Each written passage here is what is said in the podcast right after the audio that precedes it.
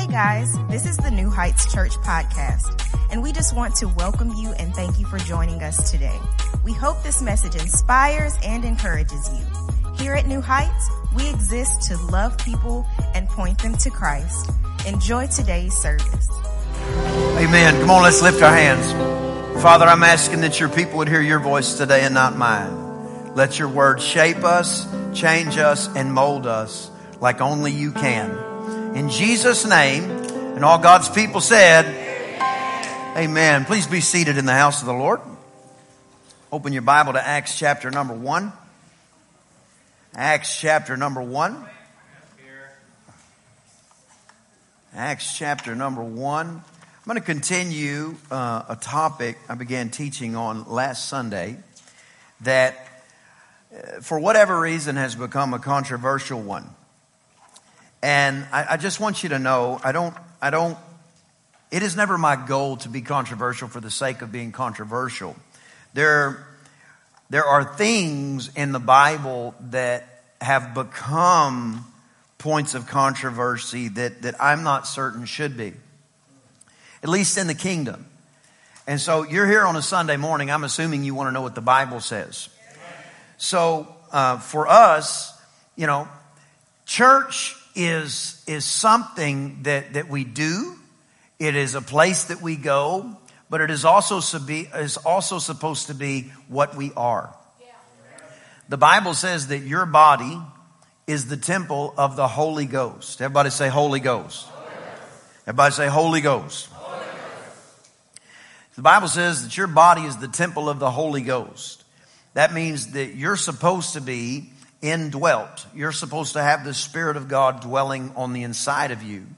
And for, for generations, um, the church has, has been divided um, or at least for decades in America, the church has been divided along a, a line that, that I'm not here to talk about any church. I'm just here to talk about Jesus.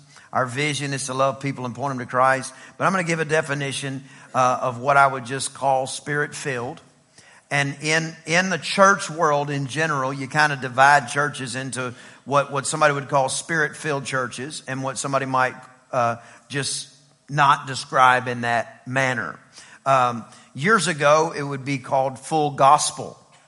Um, and and the the element of full gospel would would take into account the the things uh, of the spirit, the gifts of the spirit, and so any church in America, if you said, "Are you spirit filled?" I mean, there's not going to be a church that says no, or there probably isn't. But so I want to give like a little bit of a definition of what I'm indicating. I'm not trying to call a church one way or the other, but the indication that I want to talk about is churches that operate in the gifts of the Spirit, uh, the way that uh, 1 Corinthians itemizes the gifts of the Spirit, the way that the book of Acts speaks of the gifts of the Spirit. And in particular, uh, there are nine gifts of the Spirit spelled out in 1 Corinthians chapter number 12, okay? So in, in uh, 1 Corinthians chapter number 12, there's a, a listing, if it were, of nine different spiritual gifts. Uh, one is the gift of uh, wisdom. Everybody say wisdom. And, and it also doesn't just indicate, it doesn't call these gifts, doesn't only call these gifts, it calls these manifestations of the Spirit. So there can be a manifestation of wisdom. You can all of a sudden have an ability to do a thing that you couldn't do. How many of you, whenever you started serving God, you just had some wisdom hit your life? Uh, next could be a manifestation of a word of knowledge. An example of that would be when you know something you could not know otherwise. So something is dropped in your mind, uh, in your spirit, and you're able to communicate that. A lot of times uh, a minister that is that is operating in the gifts of the Spirit can can receive a word of knowledge, or a person can receive a word of knowledge, and then it'll make you listen to the next words out of their mouth because there's no way they could have known what they just said without some uh, without some uh, higher. Uh, authority de- delivering that information. That would be an example of, of a word of knowledge. Another one would be a manifestation of supernatural faith. The gift of faith rising up on the inside of you. Uh, there, there is, there's everyday faith, and then sometimes God just gives you a new measure of faith for a certain, for a certain cause or a time. Uh, there's gifts of healing. You know, uh, when when when you pray and the person that you're praying for, whether it's yourself or otherwise, uh, for whatever reason, you don't see an immediate manifestation of the healing. Your job is to con- continue to stand on the Word of God. But there are gifts of healing where healing can just manifest, uh, working of miracles, prophecy, uh, discerning of spirits or discernment. These are the several different gifts, but there's two other ones, and and these are the two that, that just really get like not many people are, are not many people are without opinion on these next two, okay? Tongues and the interpretation of tongues. Now, that where it talks about in 1 Corinthians 12, it doesn't just say tongues, it talks about diverse tongues there, okay? And because when it's making this list, and you can read it somewhere around verse 6 or 7, you can read it, it's talking about the manifestation of the things of the Spirit for the, effectively for the benefit of everybody around. So when healing breaks out, it should benefit everybody around. Does that make sense? Uh, when, when prophecy breaks out, it should benefit you. You know, if, if, if somebody's constantly saying stuff and you just know that it's not right, and maybe they even give some timelines and the timelines don't work out, sooner or later you got to start questioning whether or not they heard from God or whether or not they ate, they ate beans last night. But these these reflections of these manifestations of the Spirit are for everybody, the benefit of everybody, okay? So when it talks about diverse tongues, is different types of tongues and the interpretation of tongues. When I am speaking in tongues for the benefit of everybody, there's gonna need to be an interpretation. So that means that if somebody is praying in an unknown tongue or delivering a word in an unknown tongue, there needs to be an interpretation of what was just said, or all of us are going to have no clue what they just said. Where these nine gifts are referenced right here, they are talking about the manifestations of the Spirit, but in Acts chapter number two and several other places, but in Acts chapter number two, there's a discussion of a baptism where the Bible says they all spoke in tongues and prophesied. And that element of receiving the baptism of the Holy Spirit and being able to pray in an unknown tongue is not exactly the same manifestation of diverse tongues with an interpretation of tongues. So when you pray in tongues and it is a personal prayer, the Bible says your spirit prays. One translation says, listen to this, your spirit by the spirit prays. The Bible talks about your spirit uh, praying the perfect will of God, uh, praying out mysteries, but but it is not necessarily what's being talked about here in 1 Corinthians chapter number 12, where it talks about those diverse tongues with interpretations following it, because that's to benefit everybody. That would be like a minister coming up or, or somebody prophesying. That is for the benefit of the people that are hearing it. If you're just standing and talking and speaking in tongues, but there's never an interpretation, but you're trying to communicate to that son, to somebody else, you're actually talking spiritual things to natural ears. And natural ears do not understand spiritual things lest there is an interpretation when it comes to speaking in other tongues. Are you still with me? So when it comes to, to churches, and again, I'm just talking nowadays, I've been in church for about 40 years. And, and so I, have seen it. I, am not trying to call one church uh, another, but there are churches that, that believe in speaking in tongues and practice it, and there are churches that do not. Just so you're aware, you are sitting in church or you are watching a church right now that believes in speaking in other tongues and practices that. Many people believe or say they believe a thing, but they do not do the thing. The book of James says, do not be a hearer of the word only, but be a doer also. So I say it like this, and I'm not trying to be too strong, but if you say you believe it, you should do it. If you say you believe it, you should do it, or you should pursue it. So let's talk about pursuing it. There are churches there are churches that, that, that speak in other tongues and those that do not. Do I think the ones that do not speak in other tongues are bad churches? Absolutely not. But what I am concerned about is whether or not it comes from a place of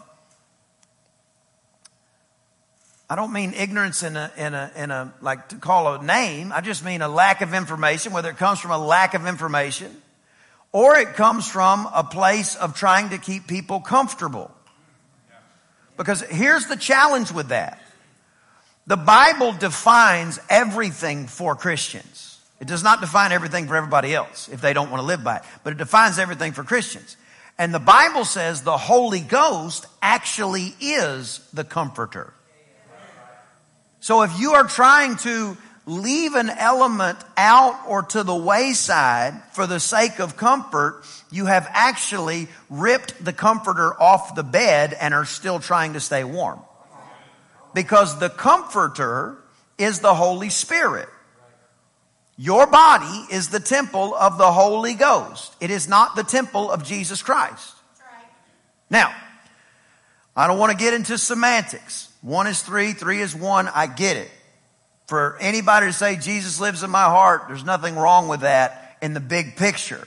But Jesus said, I'm going and then I'm sending.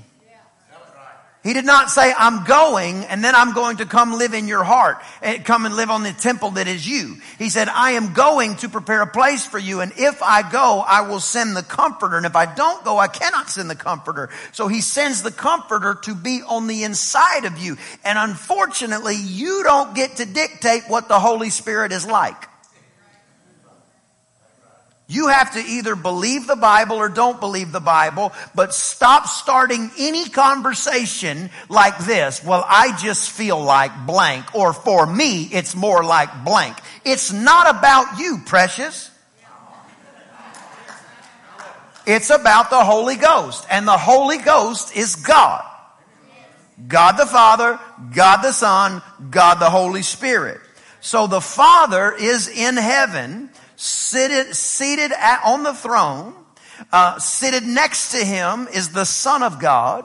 Jesus is there preparing a place for you and me. And the fact that he went, he said, I go and I will return again for you. But he's going to send the Holy Spirit, which is called the Comforter. So if we decide to remove the things of the Spirit that we do not like, we are effectively asking the Holy Spirit to show up, but we want the Holy Spirit to shut up.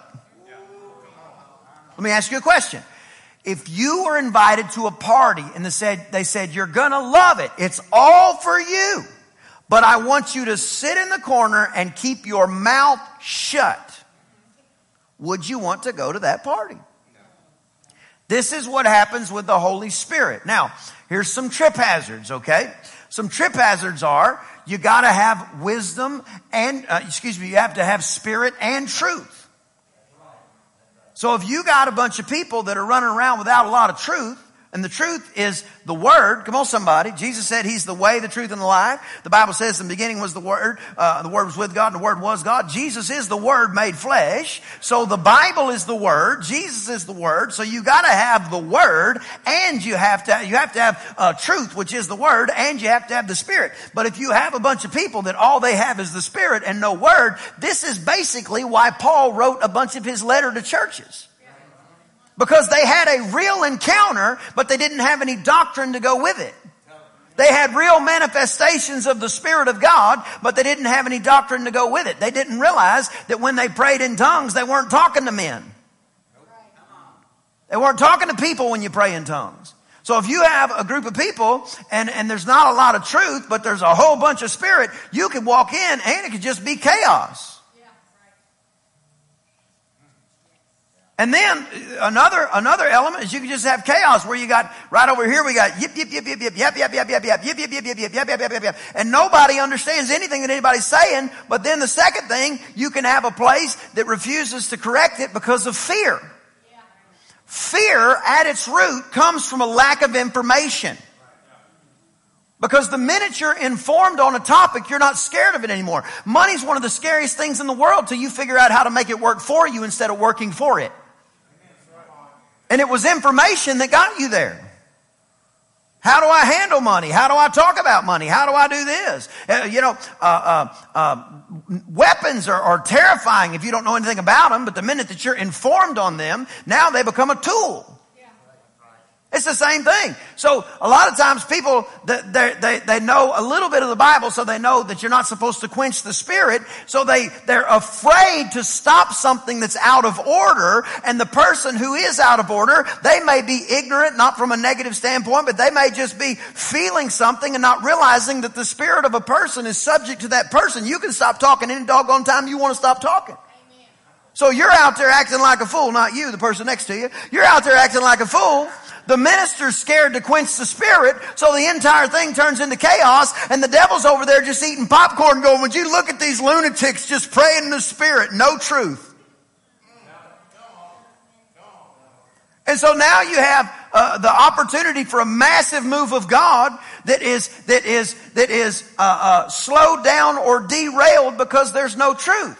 But as soon as you get some, some biblical wisdom, now all of a sudden you understand everything needs to be done in order. And here's my scenario as a minister. I would rather embarrass you than I would have to explain to God why I let a hundred people be run out of a church building because one person started feeling fanatical.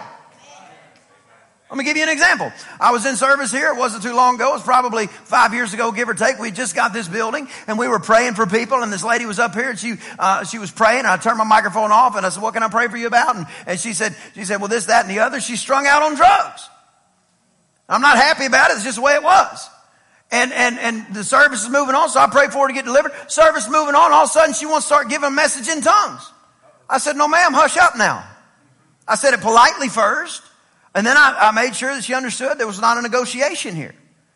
He said, why would you do that? Well, let me ask you something. If it was important to you, would you want somebody you've never met that you know is currently on drugs explaining it to your child? Or do you want to explain it to your child? In this scenario, New Heights Church, I don't mind telling you, I'm giving my whole life for this thing. I uprooted my family, brought us over here. We didn't know one human in the whole county. And God's just making a way where there's no way. None of this is a complaint. I'm just trying to, I'm trying to enunciate my commitment level is extremely high. So it's not like God's going to sit there and try to bring that information through somebody who has no commitment. Didn't do one thing to get anybody in this building. Didn't fast, didn't pray, didn't nothing. And all of a sudden, now all of a sudden it's going to come through a different source of somebody who's been here for the very first time. This goes back to discerning of spirits. All these things have to work together. And once you get them in order, now you can have spirit and truth. Truth and spirit. So churches, a lot of times they, they get so uh, they get so because uh, it, it's easy to get emotional in it as well. You get you get very emotional in the things of the spirit, and that's not a negative thing. But what happens? You get very emotional, and then people are afraid to to stop it out of out of ignorance or out of out of fear of quenching the spirit, or then B, you just let it run, and you don't understand the power of life and death is in your mouth and faith comes by hearing and hearing the word of God, you got all these people that are hearing something that maybe it was God, maybe it wasn't, but 100% it's out of order. Yeah. It doesn't matter where you go. Start them in preschool. What's the first thing they got to learn to do? Get in line. Why? Because you can't just go in a herd everywhere. There's got to be some order. There has to be some order to everything you do. Who in here goes to work tomorrow morning? Just wave at me. Did they tell you just be here when you feel like it? You got a, you got a meeting? First thing they need to know is what time. Why? Because there has to be some order to this stuff. I'll show up when I show up. If you're not there, you're wrong. What are you even talking about? How can that work? There has to be order. I'll see you at three. Okay, great. I will see you at three. Now we have agreement. Once we have agreement and we have order, now we can communicate. And once we communicate, we can do more together. Come on, somebody. Than we can do separate. But all this stuff has to, it has to work together, but you can't like, like I believe in, I believe in God, but I also believe in people. I believe you can change. The reason I believe it is because the Bible says it, and the reason I believe it is because I have changed. And some people were bold enough to tell me this stuff when it wasn't popular to the world. They were bold enough to do it in front of me at the risk of reputation, at the risk of everything else.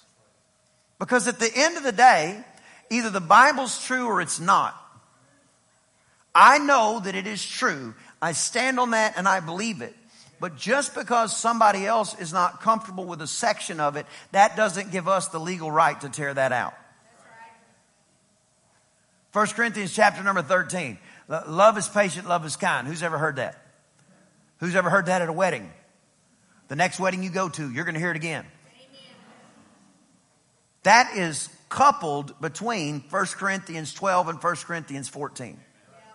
1 Corinthians 12 talks about the gifts of the Spirit, itemizes them and discusses them. 1 Corinthians chapter 14 talks about the operation of them. 1 Corinthians 13 tells you that everything is greased by love.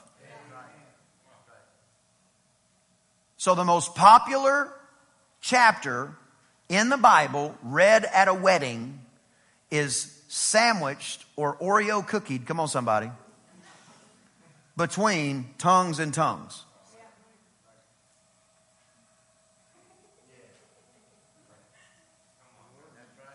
It's sandwiched between the gifts of the Spirit and the gifts of the Spirit. Now, here's the other side of it. I'm talking about this right now. Maybe you have a background with the things of the Holy Spirit similar to how I'm talking, and you're feeling very energized. It is also very po- possible that you don't have a background like this, and, and, and it's stimulating some thought, but discussing this doesn't really make you uncomfortable. It is operating in this that makes you uncomfortable. Not you, just somebody. So that's another one of the reasons a lot of times places will teach a thing, but they won't necessarily do a thing. Because the minute you start to operate in it, now that's when the, that's when that level of discomfort that the world doesn't want to have. Listen, give me everything I want, but I just don't, don't rock my boat. Don't mess with my belief system. Don't mess with what my mama said. Don't mess with what my dad said. Don't mess with what my cousin said. Your mom and dad might have been right, but they might have been wrong. And if you're constantly living by, well, this is how I was raised, then you're just going to perpetuate every mistake that was in generations above you. Take the good stuff. You know, I think it was Kenneth Hagin. He used to say, uh, uh, eat the hay, spit out the sticks. You know, eat the meat, spit out the bones, that kind of thing. So take the stuff from your, from your, from the generations above you that were good, but stop holding fast to things that might be contrary to the word when you learn them. First, uh, uh, uh, Acts chapter number one, real quick.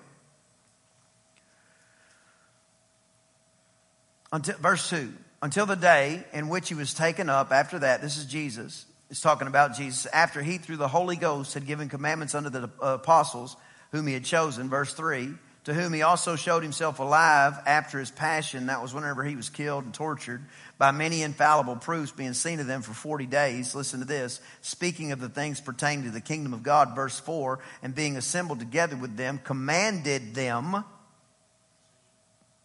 commanded them that they should not depart from Jerusalem,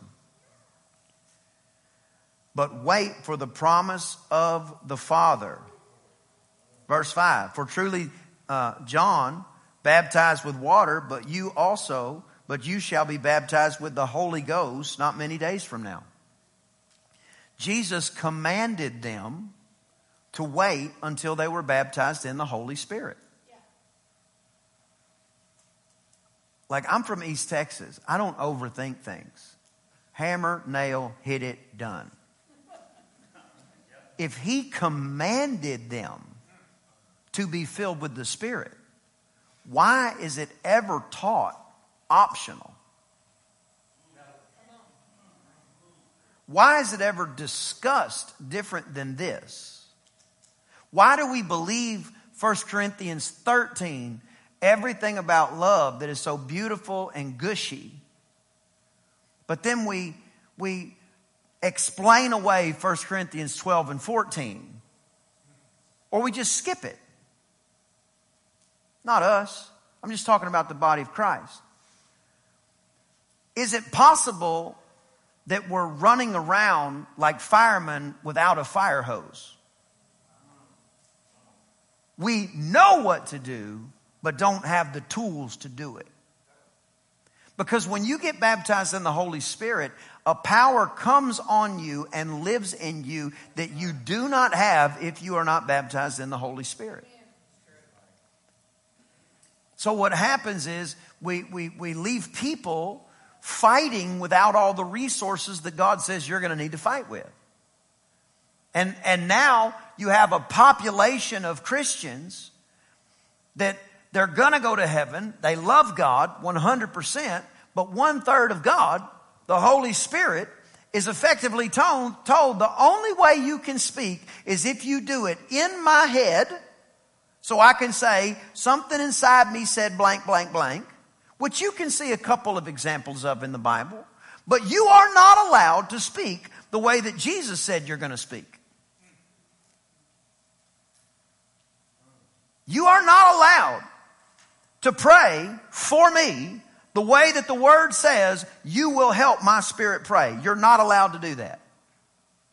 So now we're going through life with the same set of issues that the world does, with the same set of problems, and trying to fight the same problems with the same tools that the world has instead of going through life with the literal fire of God on the inside of you.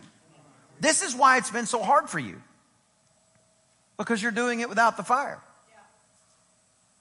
When you get born again, it is possible to receive the baptism of the Holy Spirit in that moment. And I'll just say this, because we had a great question and answer session Wednesday night. Matter of fact, it might be worth your time to go watch Wednesday night service because I just opened the floor. I said, anybody has a question about the Holy Spirit, you know, ask it out. And I thought it'd take a couple of minutes, ended up taking the whole doggone service.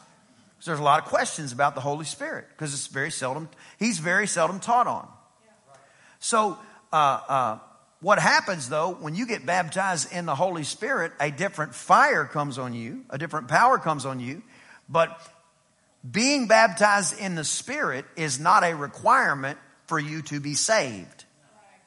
That is not true. One of the questions that came up, a young lady said that she was raised in a church that says if you're not baptized in the Holy Spirit, effectively, if you don't speak in tongues, you don't go to heaven. That is not true. Matter of fact, open your Bible to Acts chapter 19 real quick. Are you guys still with me this morning?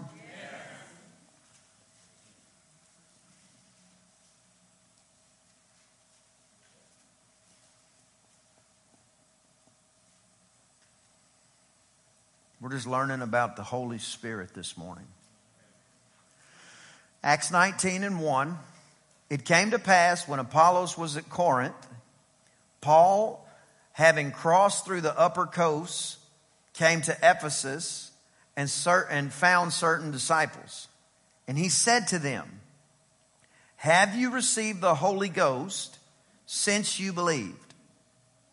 So, can we just all agree that they believed in Jesus? So, his question was Since you believed, since the time of your believing, have you received the Holy Spirit?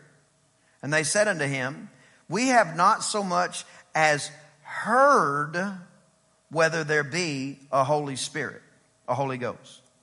In other words, there is a massive group of Christianity on the planet walking around because they have not heard of the Holy Spirit in the context of baptism and in filling. And because they haven't heard, they haven't received. Now, everybody that hears will not necessarily receive. But that's no different than when Jesus was walking around. Lots of people heard Jesus talk and left him.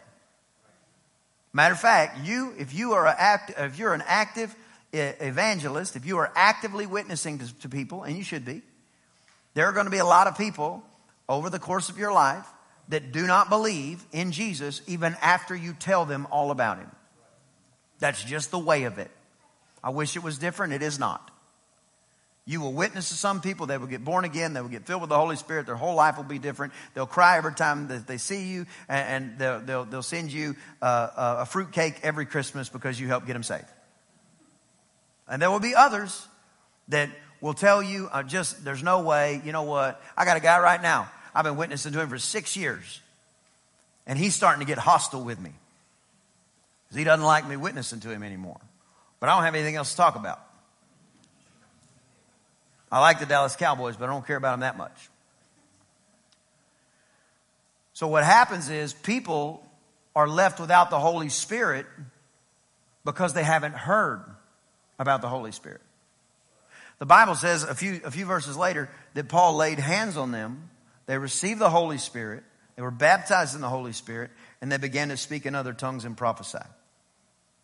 So the church has to make a decision. Do we want the world's version of comfort, which is tell me what I want to hear, don't say anything too weird, don't let anything happen that I can't explain, or do we want the actual comforter? Do we want the world's version of comfort, which is my bills are paid, everything's good, you know, uh, uh, no ripples. Everybody, everybody at work loves me.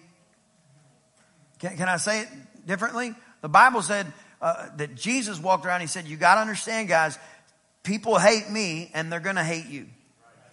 If nobody hates you for love's sake and for the gospel's sake, you aren't doing it right. You're not standing out enough." I'm not trying to tell you go be hated. What I'm trying to tell you is be known for Jesus, Him crucified, the power of His resurrection, the goodness of the Bible, and be known for being a spirit filled individual. You don't have to walk through the grocery store praying in tongues, but doesn't hurt.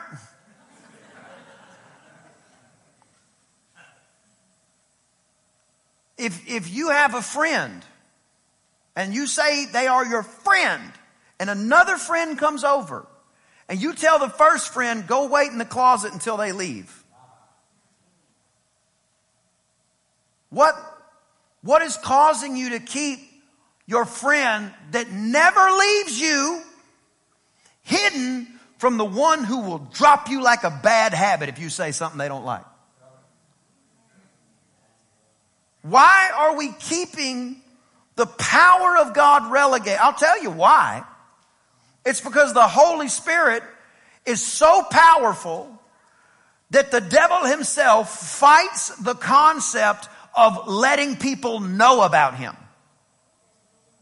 That's why they weren't filled. It's not that they weren't filled because they didn't want to be filled. They weren't filled because they hadn't heard about him. The Bible says, how can people hear if there's not a preacher? Somebody's just got to stand up and say, I've seen some wacky stuff. I've seen some really awesome stuff, but I'm telling you before God, the Holy Spirit is real. He will fill you. You can speak with other tongues. You can prophesy. And when you do, the fire of God that comes on your life will never be quenched. I can't offer you a thousand different great ideas. But I can tell you what this book says. I can tell you that the God of heaven and earth, who was willing to send his own son to pay the price for you, was also willing to send the Spirit of God to comfort you in a radically plagued society.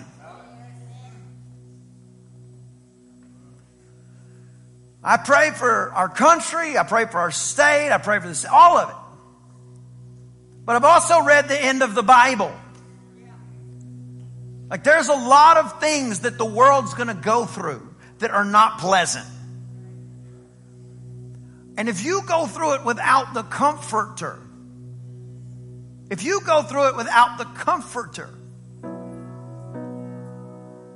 you're going to be going ill equipped. Will you still go to heaven if you believe Jesus died, rose from the dead? You've repented of your sins, call him Lord? 100% yes. But being filled with the Holy Spirit lets you drag some of heaven into this environment. Being filled with the Holy Spirit lets you pray the mysteries of God. Being filled with the Holy Spirit lets the Spirit get in agreement with your spirit, your spirit get in agreement with the Holy Spirit and pray the perfect desire or will of God for your life. We can't keep going status quo, church. I'm not talking about New Heights. We've been a, we've been a tongue talking church since before we had a service. And it's not all about speaking in tongues, but of the nine gifts of the Spirit that I read, tongues and the interpretation of tongues are the only two that were not in existence before Jesus died. That means Jesus had to die for us to access it. The reason is is because in your life there's only been four eternity altering moments. The life of every human. The first one is when humanity was created. And, and, and, and in verse 1 and 2, chapter 1 and 2 of, of the book of Genesis, the Bible says that God breathed into man. Humanity had the Spirit of God dwelling on the inside. Genesis chapter number 3, humanity lost it all because of the enticement of sin. And the Holy Spirit no longer reside, was no longer able to reside on the inside of mankind. The reason is because sin stains, sin pollutes. So in Genesis 1 and 2, particularly Genesis 2, Genesis 2, humanity was clean outside and inside. So the clean spirit of God could come and clean, come and dwell in a clean vessel. But as soon as the vessel was marred, now all of a sudden that which was clean had to leave. That's why Jesus said, if I go, I'll send him. The first eternity altering event was when we were made and filled. The second one was when we lost it. The third eternity altering event, the Bible says, without the shedding of blood, there is no atonement, there's no payment. It said all have sinned and fallen short of the glory of God. The Bible says the wages of sin is death. Jesus died sinless for you and me. And in, in Genesis 3, sin stained humanity.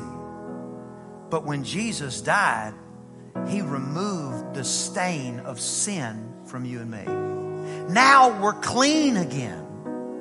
Those of us who believe, you're the righteousness of God in Christ. Your insides have been scrubbed white as snow by the spotless blood of Jesus Christ. The fourth eternity altering event took place in Acts chapter number two when now there was 120 people in a room that were no longer in this condition, stained by every one of their actions or inactions, but rather now they have been cleansed, atoned by the spotless blood of the Lamb. Now they are a candidate to have happen in, in their life what took place in Genesis when the Spirit of God, through the nostrils of God, was breathed into humanity. And in Genesis chapter 2, it happened. And then in Acts chapter 2, it happened again the Spirit of God breathed on 120 people and they were filled with the power of God. And they weren't filled just for them. There has a lot of benefits to being filled with the Spirit of God, but they were filled with the Spirit of God so they could give Him away.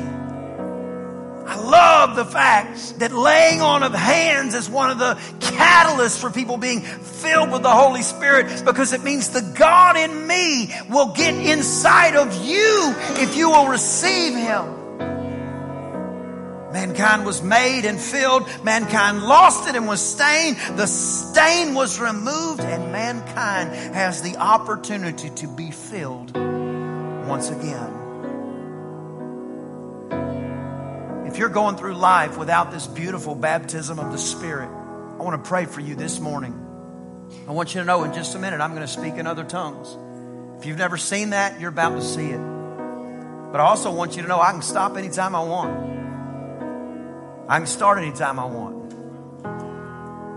I was at I was at the Houston Astros game on, on Friday, and we're standing in a long line.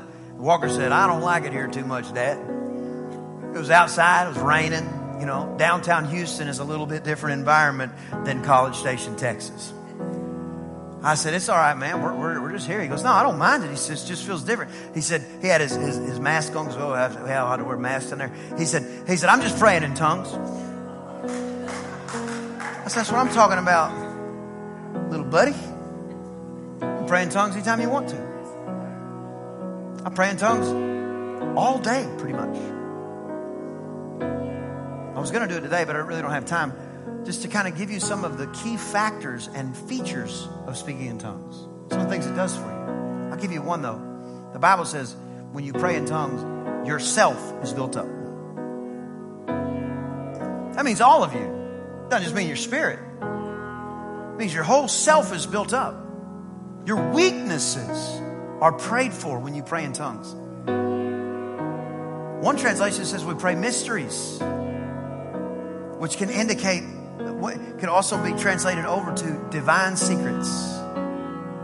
Did you know in Genesis 1, God spoke everything into existence? He called everything into existence. And then after that, it's been mankind talking ever since. Because God gave power and authority, dominion and authority to mankind. That means your mouth, when he said you have the power of life and death in it, it wasn't just a cute phrase. It meant when you talk, you have dominion in this atmosphere now because God gave dominion to mankind and authority to mankind. So even when you pray it in a tongue that you don't understand, you activate the will of God in this atmosphere because God needs a man, a person to say it. That's what the whole deal of dominion and authority is about. It's you taking up that rightful place and saying what God said or what God would say. That's why it's so important to watch what you say. The minute you go around talking about, well, I'm probably going to lose it, I'm probably going to this, you are literally prophesying your future.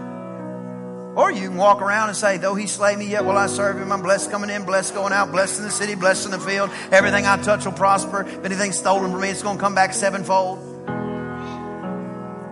Cough, cough, I'm not feeling good. I'm healed by the stripes on Jesus' back.